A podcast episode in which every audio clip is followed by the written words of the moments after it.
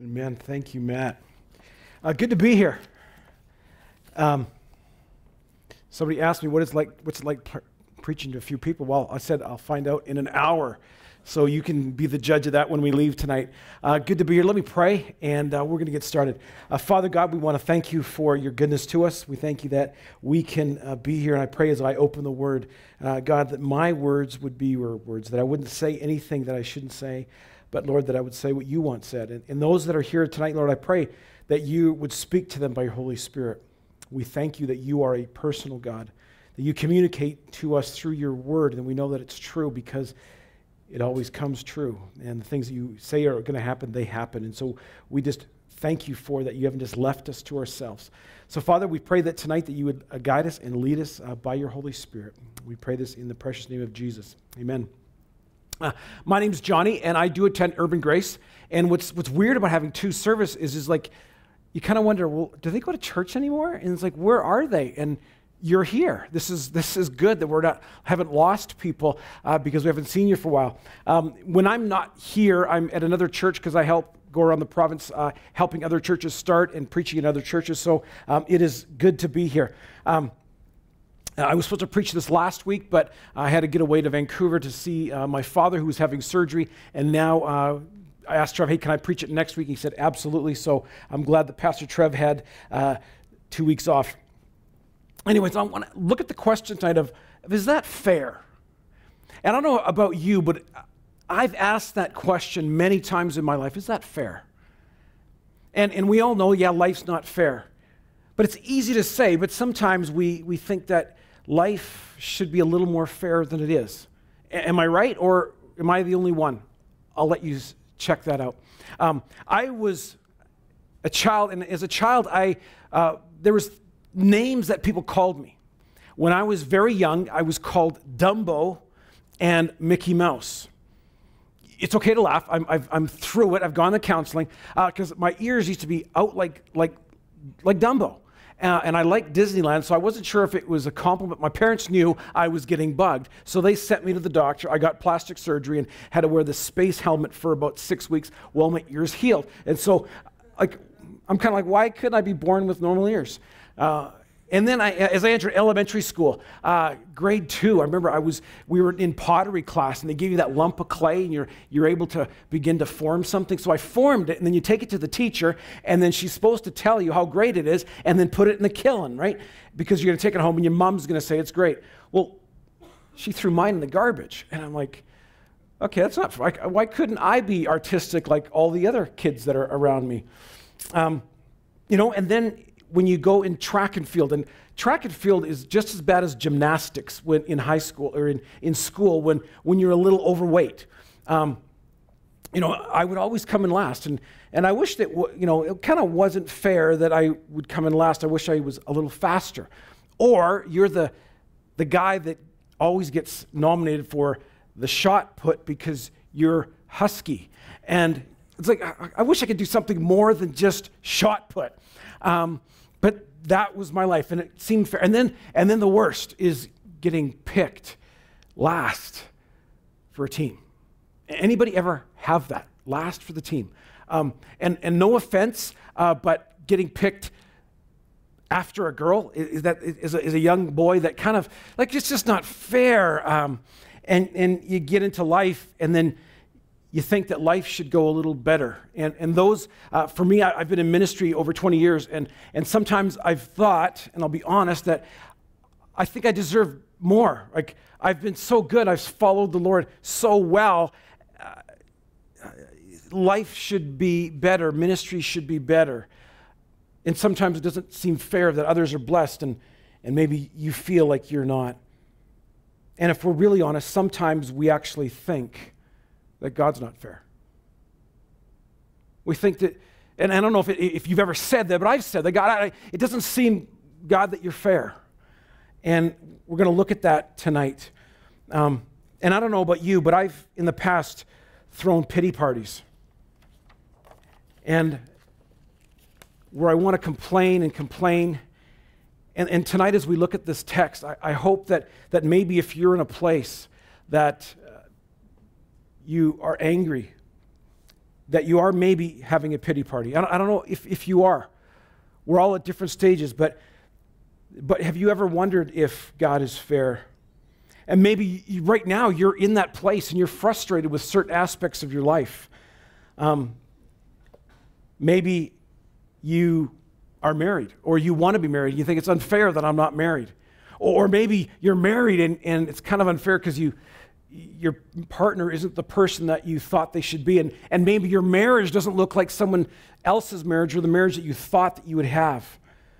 Or, or maybe that you've got a job that you're just not getting far enough ahead and, and, you think you should be farther ahead. Or the opportunities don't come to you like they come to other people and you, and you say, it's not fair.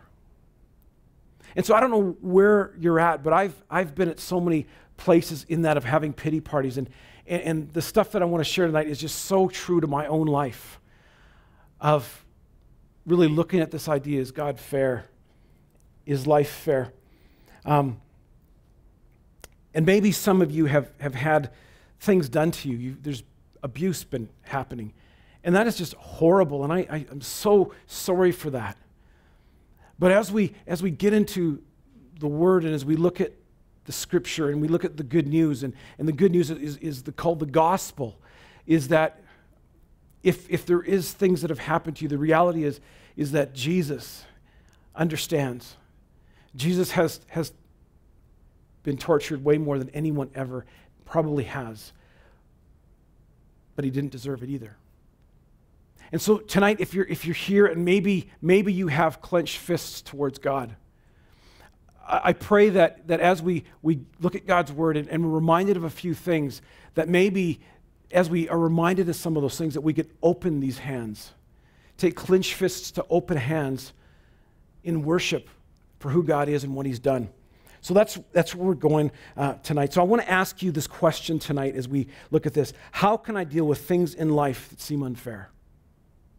How can I deal with things in life that seem unfair? I hope by the end we'll, we'll answer that. Joshua 9, 1 to 27, we're going to look at the story. And so if, you if you've got Bibles, turn there now. Uh, on your app, turn there. If you want a Bible, need a Bible, raise your hands. Someone will grab you one. If you don't have one, please keep it as our gift. If you do have one at home, just leave it here and uh, we can have it for other people uh, when they come. So I'm going to run through this, and we're just going to go um, through uh, just through the story, uh, not verse by verse, but section by section. So I'm not going to read it all up front.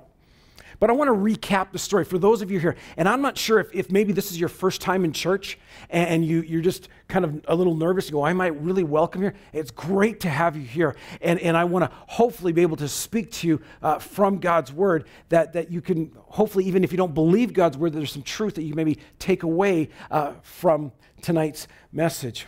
So I want to recap the story for you. We start, we're in the book of Joshua. Now, it goes back a few books. In the first book of the Bible is called Genesis, the book of beginnings, and that's where everything starts.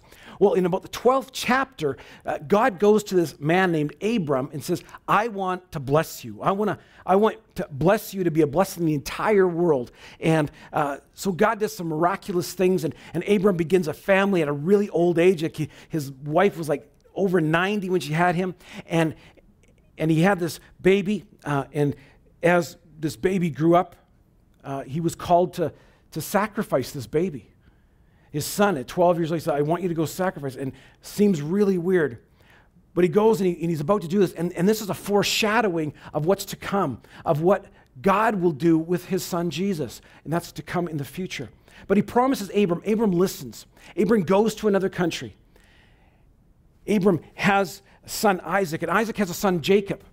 Now, Jacob uh, has a son named Joseph. Now, I don't know if, if, any of you have heard of, of like Joseph and the Technicolor Dreamcoat, the, the, uh, the musical. Uh, but Joseph goes to Egypt. He saves basically Egypt from the entire uh, famine. Everyone around the world comes to there to get food because Joseph was the guy there that made sure everything happened. Well, the reality is, is the Israelites stayed there. They stayed there for some 400 years. And then God raises up a man named Moses because the people were crying out to God. He raises up Moses, and so Moses goes into to Egypt and he says, Let my people go. So God sends a bunch of plagues on Egypt. You might have seen the movie. Uh, and then the Israelites leave. God, finally, after the last plague, Pharaoh just says, Get out of here. So they go. They go across the Red Sea. God, crazy miracle, parts the Red Sea. They go through on dry land, and now the Israelites are on the other side of the Red Sea. Now they're going to go into the place called Canaan or the promised land. And Moses wants to send out spies to check the land out. So he sends out 12 spies.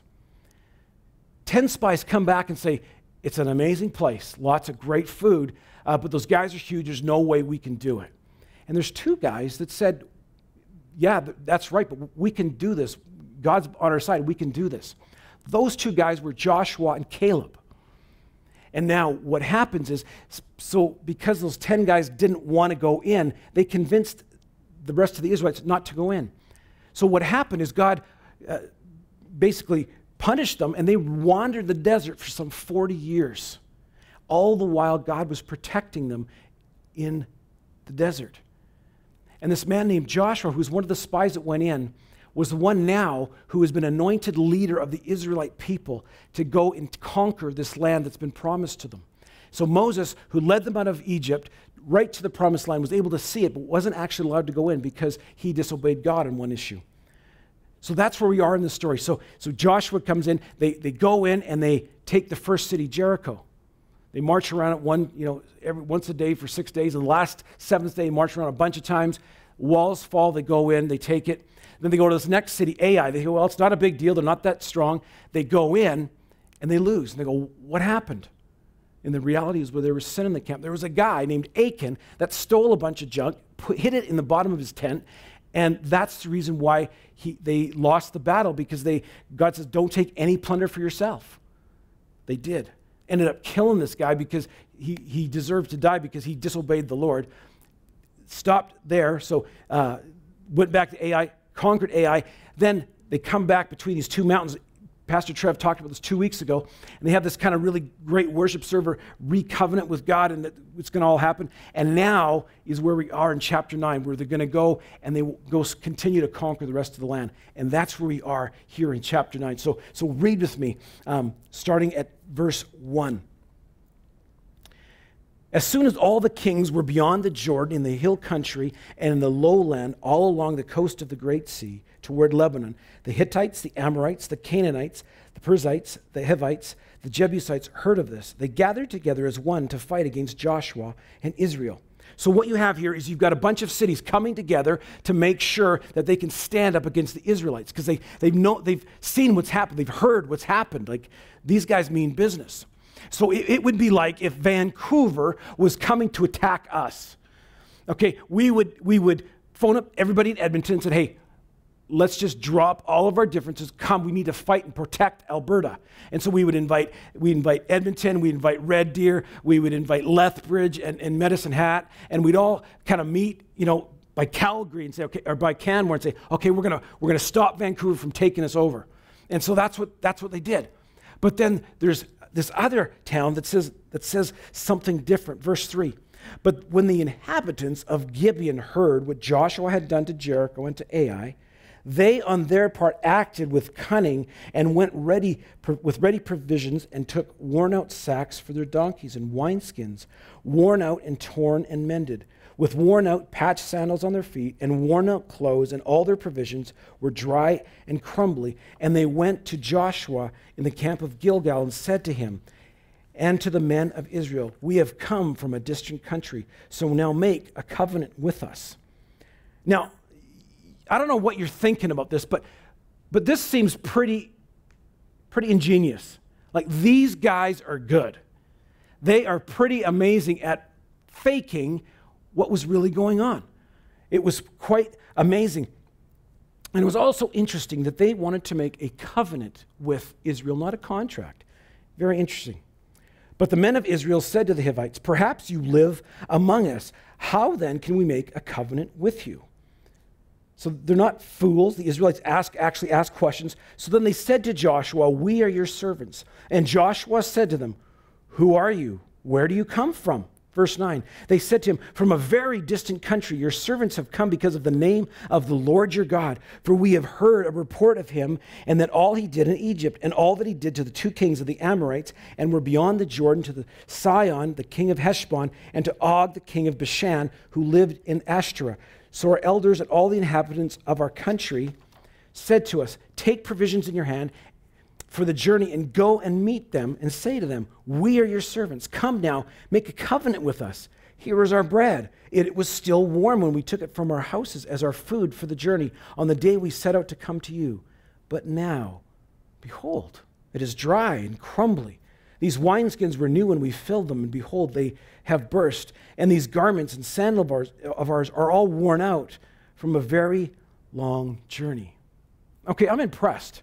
Like they've got worn out wineskins, they've got moldy crusty bread, they've got worn out clothes, and all to, to this big act that they were doing. So, so I don't know where you're at, but, but kind of like, it's kind of impressive. They, are they're lying, but you got to admire them. It's kind of like my son. Uh, my, my son, when he was two, uh, came home from Christmas Eve service, and he learned the F bomb in the nursery that will never happen in Urban Grace New Nursery. But he learned the F bomb in nursery. And so we came home and I'm like, where did he learn that? I don't say that, and you don't say that, honey. And so, so anyways, we figured out where it came from. And we thought, you know, it, we'll just leave it. It'll, it'll just go away. Well, it didn't go away. And he would say it when he's mad. It's like, it's like, really? Okay, two weeks. It's still not going away. So we figured, I, growing up, and, and I was a kid that had soap in my mouth. Anybody have soap in their mouth? Okay, yeah, soap in the mouth. Okay, I don't, and we're, we were the new breed of parents. We go, that's not proper. We shouldn't do that. That's probably toxic. It'll probably hurt our poor little beautiful child. So we figured Tabasco sauce. That's the answer. Non toxic, he'll stop. So it, it would work pretty well when we had the Tabasco sauce. My son was pretty, pretty cutting, kind of like the Gibeonites. And so we're on holidays this one time, and I'm in the minivan, and he's standing on the seat, and we actually had to stop at the IGA before, while we were on the trip because we forgot it at home. So we bought a brand new bottle of Tabasco sauce, and it's in the drink holder in the van. I'm outside doing a bunch of stuff, and the windows roll down. He's standing on the seat. He's two. And he looks at me, like looks at me. He takes the bottle and he throws it in there and smashes it. And I'm like, what a smart kid. Like, I would do the exact same thing, but I'm the parent, so I can't let him think it's cool. Uh, and so, ended up, we, we, disciplined him. I don't know what we did. We got more Tabasco. Um, just time out, this is free. If you're a parent and you do that, um, our kid can drink the stuff now. Like there is nothing too hot for him. He, he like it's it's crazy. So if you're going to do that, just just uh, watch out because he will be able to eat extremely hot foods as he gets older. But the reality is, is it was pretty cunning, pretty ingenious that they did this. But what's important, is they said here, is they heard that the, what the Lord their God had done. It's kind of like Rahab. In, when they went to spy out the land or spy out Jericho, they sent spies in. And these spies were hid by this prostitute named Rahab. And Rahab said, I've heard what's happening. I heard about your God, and we've, our people are melting with fear. So the Israelites say, Hey, we'll make a deal with you. You save us, you hide us here so we don't get caught, so we can go back to our people. And when we come back to destroy, we will protect you. We will make this deal with you. And so what actually happened is they, they go in, they protected Rahab. And actually, if you follow the, the lineage of Jesus, Rahab is in the lineage of Jesus. Like, it's, it's just amazing how God saved this one woman because she believed and had, had the fear of God. She, she didn't just say, I'm not going to go with the Israelites. I'm going to go with the Israelites because I believe that He's the true God. And the same thing is going on here with the Gibeonites. They'd heard this report about the Lord their God, and so they wanted in on it. They wanted to make sure. We read on, verse 15. So, so the men took their provisions, but did not ask counsel of the Lord. Big mistake. That's the first. Why do we get frustrated when life seems unfair? We forget to ask God. We forget to ask God. See, the Israelites, they, they were upset, as we get into this later, that they made the deal, but they made the deal because they did not ask God first. How often have you gotten yourself in trouble by not first making some inquiring of God?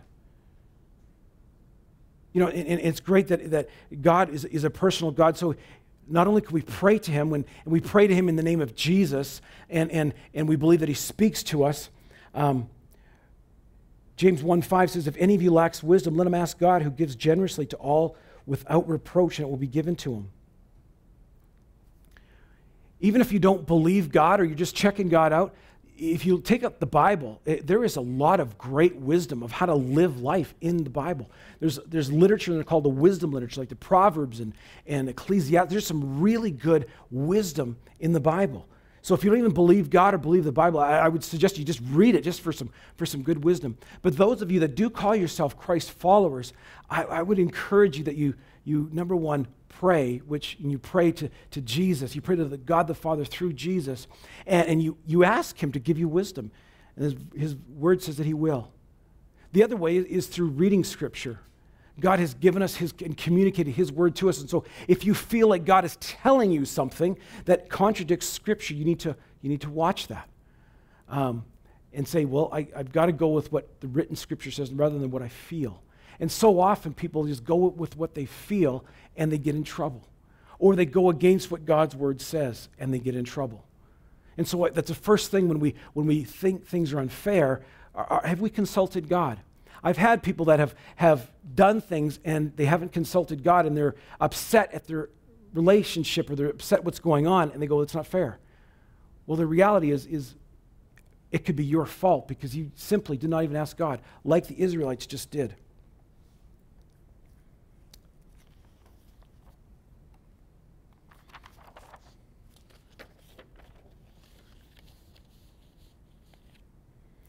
We want to make sure that we forget God, that we consult God, not forget Him.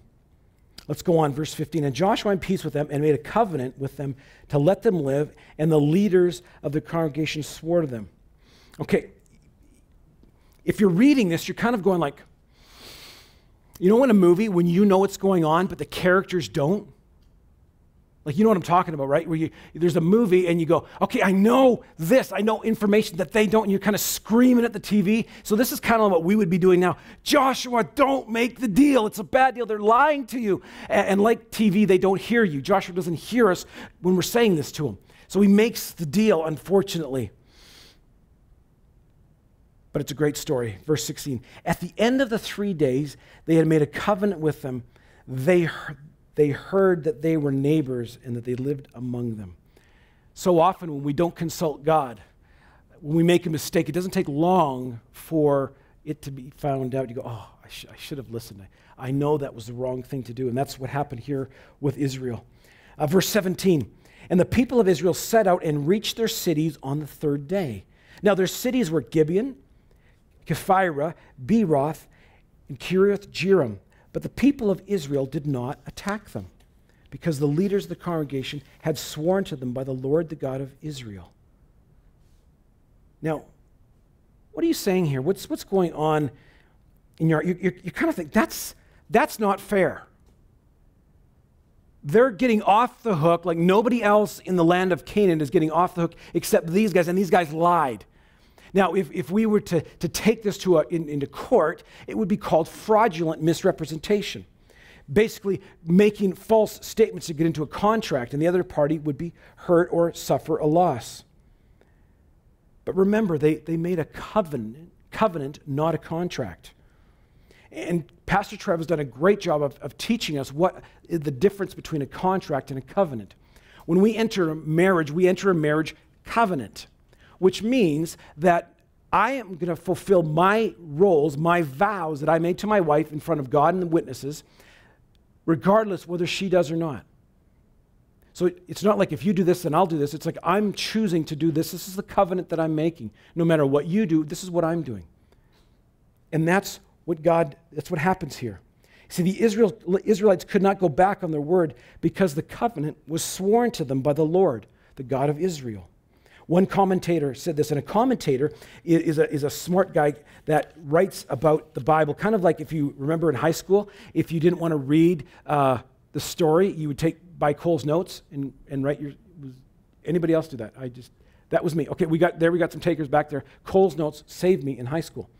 Anyways, um, swearing falsely was a grave sin because of the sacred, unbreakable nature of an oath. This treaty that the Israelites made with the Gibeonites, even though it was obtained under false pretenses, could not be revoked. A similar situation in Genesis 27, where Jacob tricked Esau into a blessing, into a blessing him, and the rightful recipient of the blessing, Esau, could then not receive it. You see, covenant is a big deal to God. The covenant that was made in his name, it would be taking God's name in vain if they would go back against that covenant. So they could not go back against that covenant. And you know what? That is such good news for us. How many times have you ever said, God, if you get me out of this situation, I'll do this? Or you sin and you go, ah, I will never, ever, ever, never, ever, ever, ever, never do this sin ever again. I promise. A week, a day, a month, you sin again. You see, if we trace back what happened with the Israelites through the book of Exodus, these people, they're, they're, they're not nice people. They, they, they're grumbling and complaining, a lot like us. Uh, they've done nothing to deserve where, what, they're, what they're getting. And, and if, if I was God, I would just say, forget them. Just forget them. But he couldn't. Why? Because back in Genesis 12, he made that covenant to Abraham. Abram at first, and then after the covenant, he was called Abraham. And so, no matter what we do, God does not go back on his covenant because he is a covenant God. He is a righteous God. He is a holy God. And that is great news for us. Is that no, how, no matter how many times we mess up, God's not going to say, forget you. Forget him. Messed up too many times. And I know myself. And that is great news for me. And if you're anything like me, that it's great news for all of us is that God keeps his word. God believes he believes it so much that we read in, in another book of the Bible, in 2 Samuel, chapter 21, that, that God, that Saul, the first king of Israel, actually went and killed a bunch of Gibeonites. And God brought a curse on Israel for doing that. The guys that, the guys that, that lied to stay alive because they heard what God had done, they were, God now sided with them when the covenant was broken. And they had famine. Like, that's just absolutely amazing of how God keeps his covenant, even when it was made under false pretenses. And that gives us hope.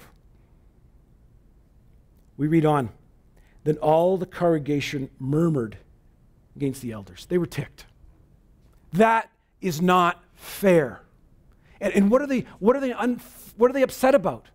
They're going to have people that are going to cut their wood and, and carry their water for the rest of their life. It's really not a bad deal. What are they upset about? They're upset that these people get to live. You see, they're not nice people. That these people get to live. That's what they're upset about. And you go, have you guys, have you guys lost uh, what, what's actually happened? Now, and I don't know where you stand when you look at the story. go, yeah, they don't deserve to live; they deserve to die. But I, would like ask you to step back a little bit and go, hmm. Maybe they do deserve grace.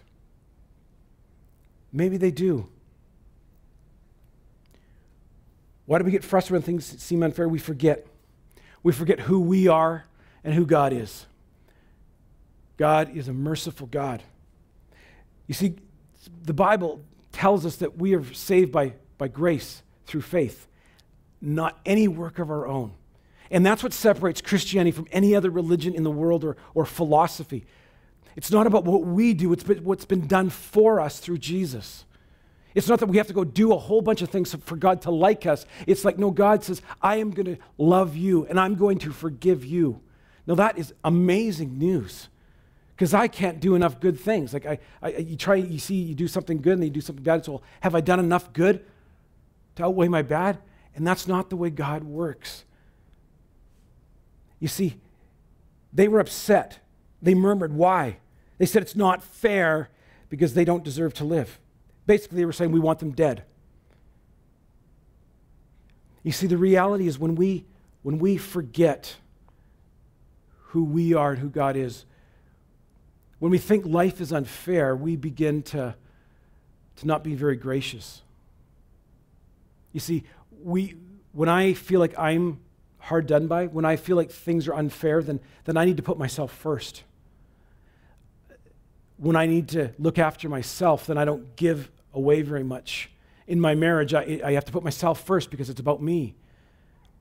And the reality is, when we think that, that it's unfair, we lose sight of who we are and who God is. We're not very nice people. And the reality is, is we have to look at and understand who we are and who God is. You see, the Israelites have done nothing to deserve this protection from God. They've done nothing to deserve what God is, the goodness He's given them. All they've done is cr- cranked and complained from God. He saved them from all the plagues. You know, when, when Moses was going and getting the Ten Commandments, they, they, were, they thought that Moses was gone. And so they took all their jewelry and gold and melted it down and made a, a golden cow and started worshiping this thing. They don't deserve to live any more than the Gibeonites do. All they've been received or have received is grace. And now they're not giving grace to other people. You see, when we forget what God has done for us, then we can think that we're more superior than other people. Then, then, then if you're a Christ follower, then you think that you have to win arguments. That we have to, to that we think we're somehow better because we don't struggle with certain sins. And we're a bunch of us in this room, and we don't struggle with the same things. And, and maybe you don't struggle with, with a sin that another person does, and somehow you think you're a little better than them because you don't struggle with that sin.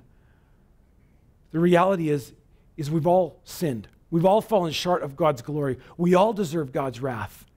None of us are, are free from that.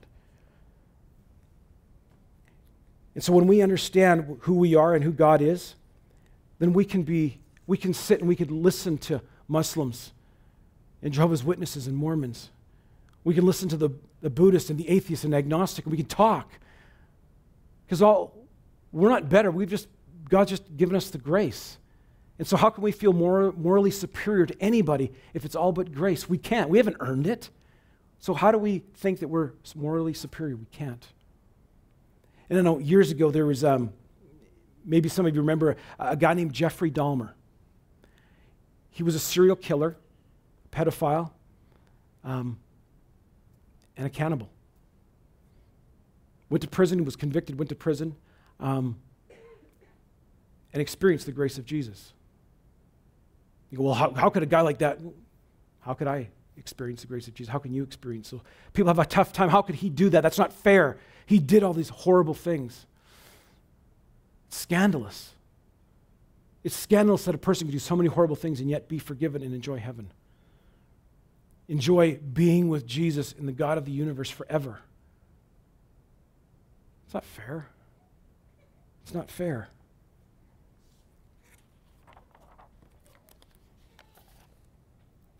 Ephesians 2 1 and 2 says, And you were dead in your trespasses and sins, in which you once walked, following the course of this world, following the prince and the power of the air, the spirit that now is at work in the sons of disobedience. Romans 5 um, 10 says, For while we were enemies, we were reconciled to God by the death of his Son. Much more now that we are reconciled, shall we be saved by his life. As it is written, none is righteous, not, no, not one. No one understands, no one seeks for God. All have turned aside. Together they have become worthless. No one does good, not even one. So, who are we to think that we're better? God has reached down to us and shown us grace. So, so if, if we think that things aren't fair, we go, man, it's, it's, it, it isn't fair. The reality is, is God is so good to us and we don't deserve it. But let's move on in our text. But all the leaders said to the congregation, We have sworn to them by the Lord, the God of Israel. Now we may not touch them. This we will do to them. Let them live, lest the wrath be upon us, because the oath that we swore to them. And the leaders said to them, Let them live. So they became cutters of wood and, drawers of water for all the congregation, just as the leaders had said to them. You see, this is, this is absolutely amazing how God fulfilled his covenant. You see, 400 years, um, 400 years later, King David put a tabernacle in the town where Gibeon was, and the priests were in that city. And one of King David's was one of the greatest kings that ever lived. His mighty men, one of his mighty men was a Gibeonite. 500 years before Christ, a man named Zerubbabel was on the list of the returning, there was a list of Gibeonites on the returning captivity from Babylon. So they went to captivity with the Israelites and they came back. In Nehemiah, the list of those who rebuilt the walls included Gibeonites. So, so the reality is, is this deception allowed the Israelites or the Gibeonites to become part of God's people.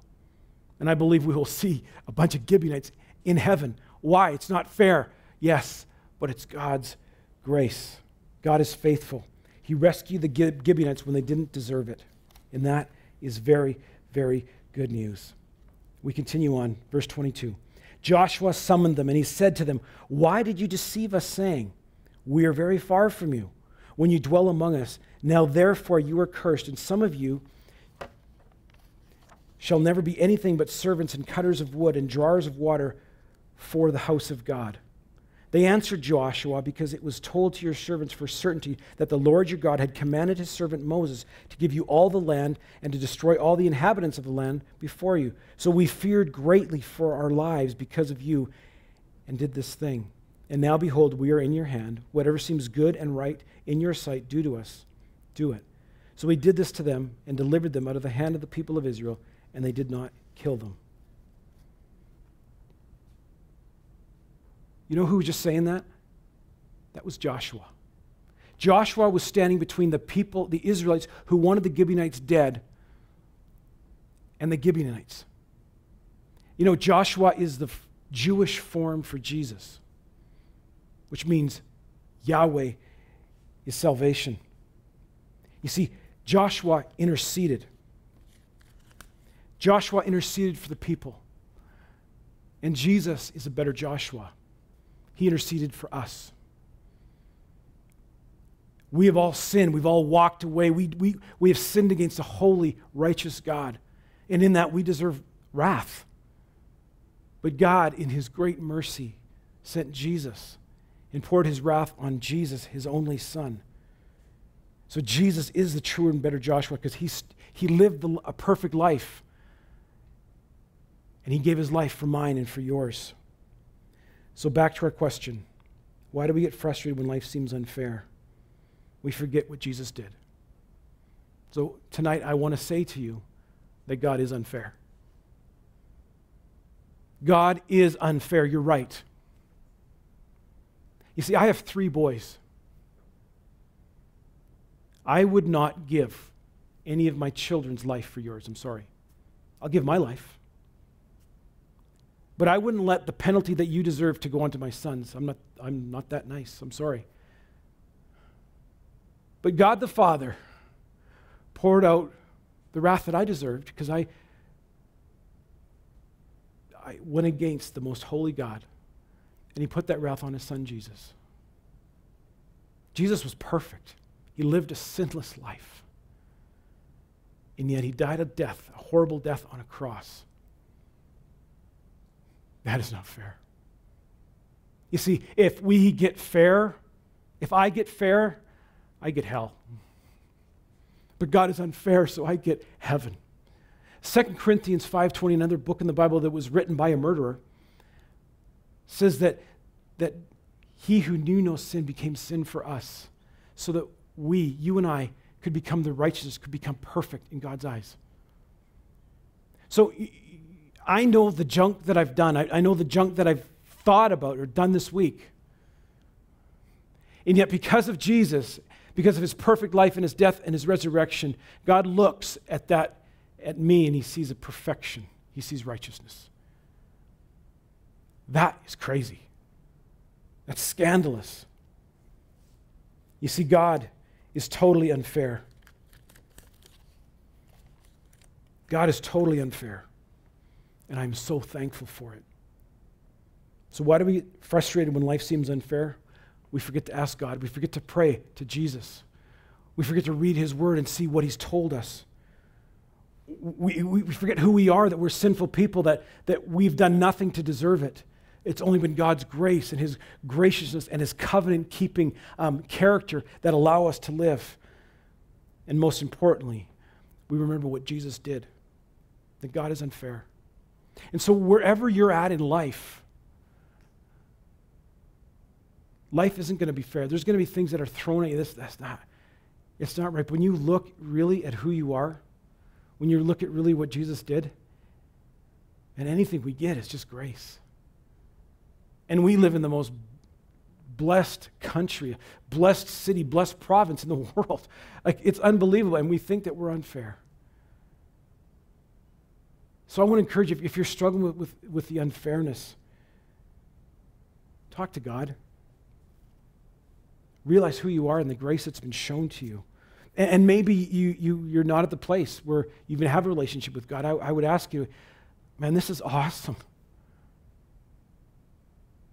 The answer to, to life's problems is Jesus. It sounds so simple. But the reality is that I don't need to prove myself. I, I don't have to try harder to, to impress anybody. Why? Because Jesus loves me. That's what the Bible says. You see, we forget when the Israelites were going across the Jordan River into the promised land, they were commanded to take 12 stones. And when they got out of the Jordan River, they were supposed to pile these stones up outside in the, in the land of Canaan. And they said, So when your kids would ask, Daddy, what, what are those rocks for? What's that pile of rocks doing there? Well, son, let me tell you. Well, daughter, let me tell you. It's when we, God saved us. He brought us through on dry land. He parted this huge river that was at flood stage. He parted that, and we walked through on dry land. That's what those mean. Really, Dad?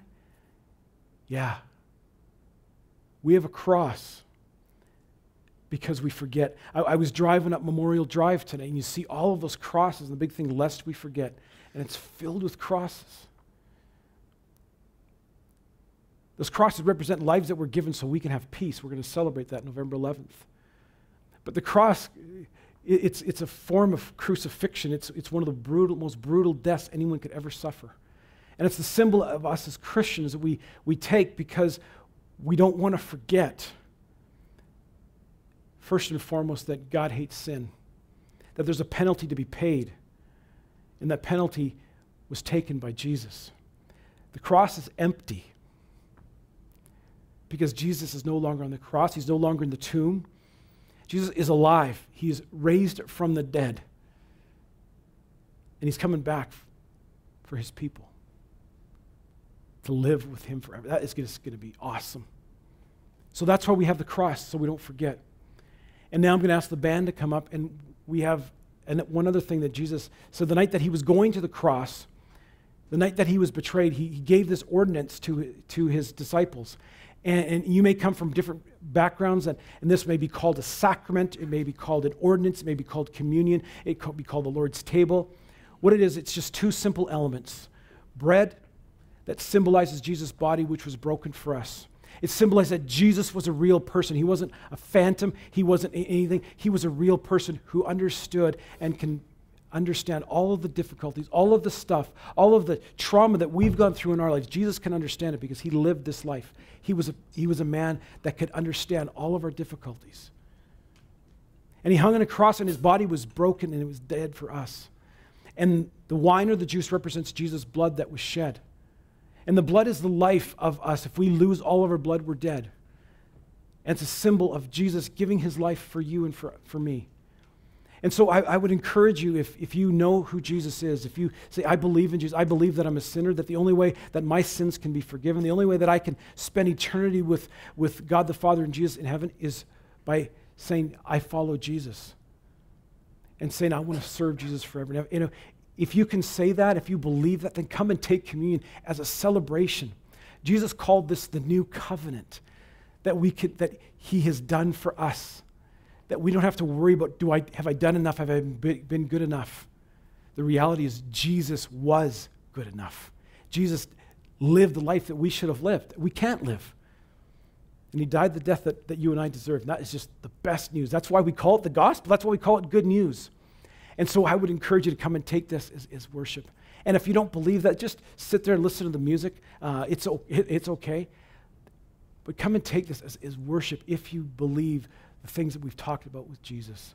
Let me pray, and then the band will play. Uh, Father God, we just thank you and praise you that you are a covenant God who keeps his word. Even when we don't, you keep yours. And Father, we just thank you so much for that. Jesus, we thank you that you live the life um, that none of us can live. And that we don't have to keep trying to do better and better and do more and more, but we just have to accept the grace that you've given us. And so we thank you, Jesus, for your life. We thank you for your death. And we thank you and praise you for your resurrection, that you are alive, that you are coming back one day and we will spend eternity with you. And that is the best deal going. That's the best thing about heaven, is that we will be with you, Jesus, forever. And we just thank you for that. We thank you that, that we can celebrate uh, these elements as worship to you of what you've done for us, that we will never forget, Jesus, that you took upon yourself what we deserved and give us um, your righteousness. We thank you for that great exchange, Jesus. We pray in your name. Amen.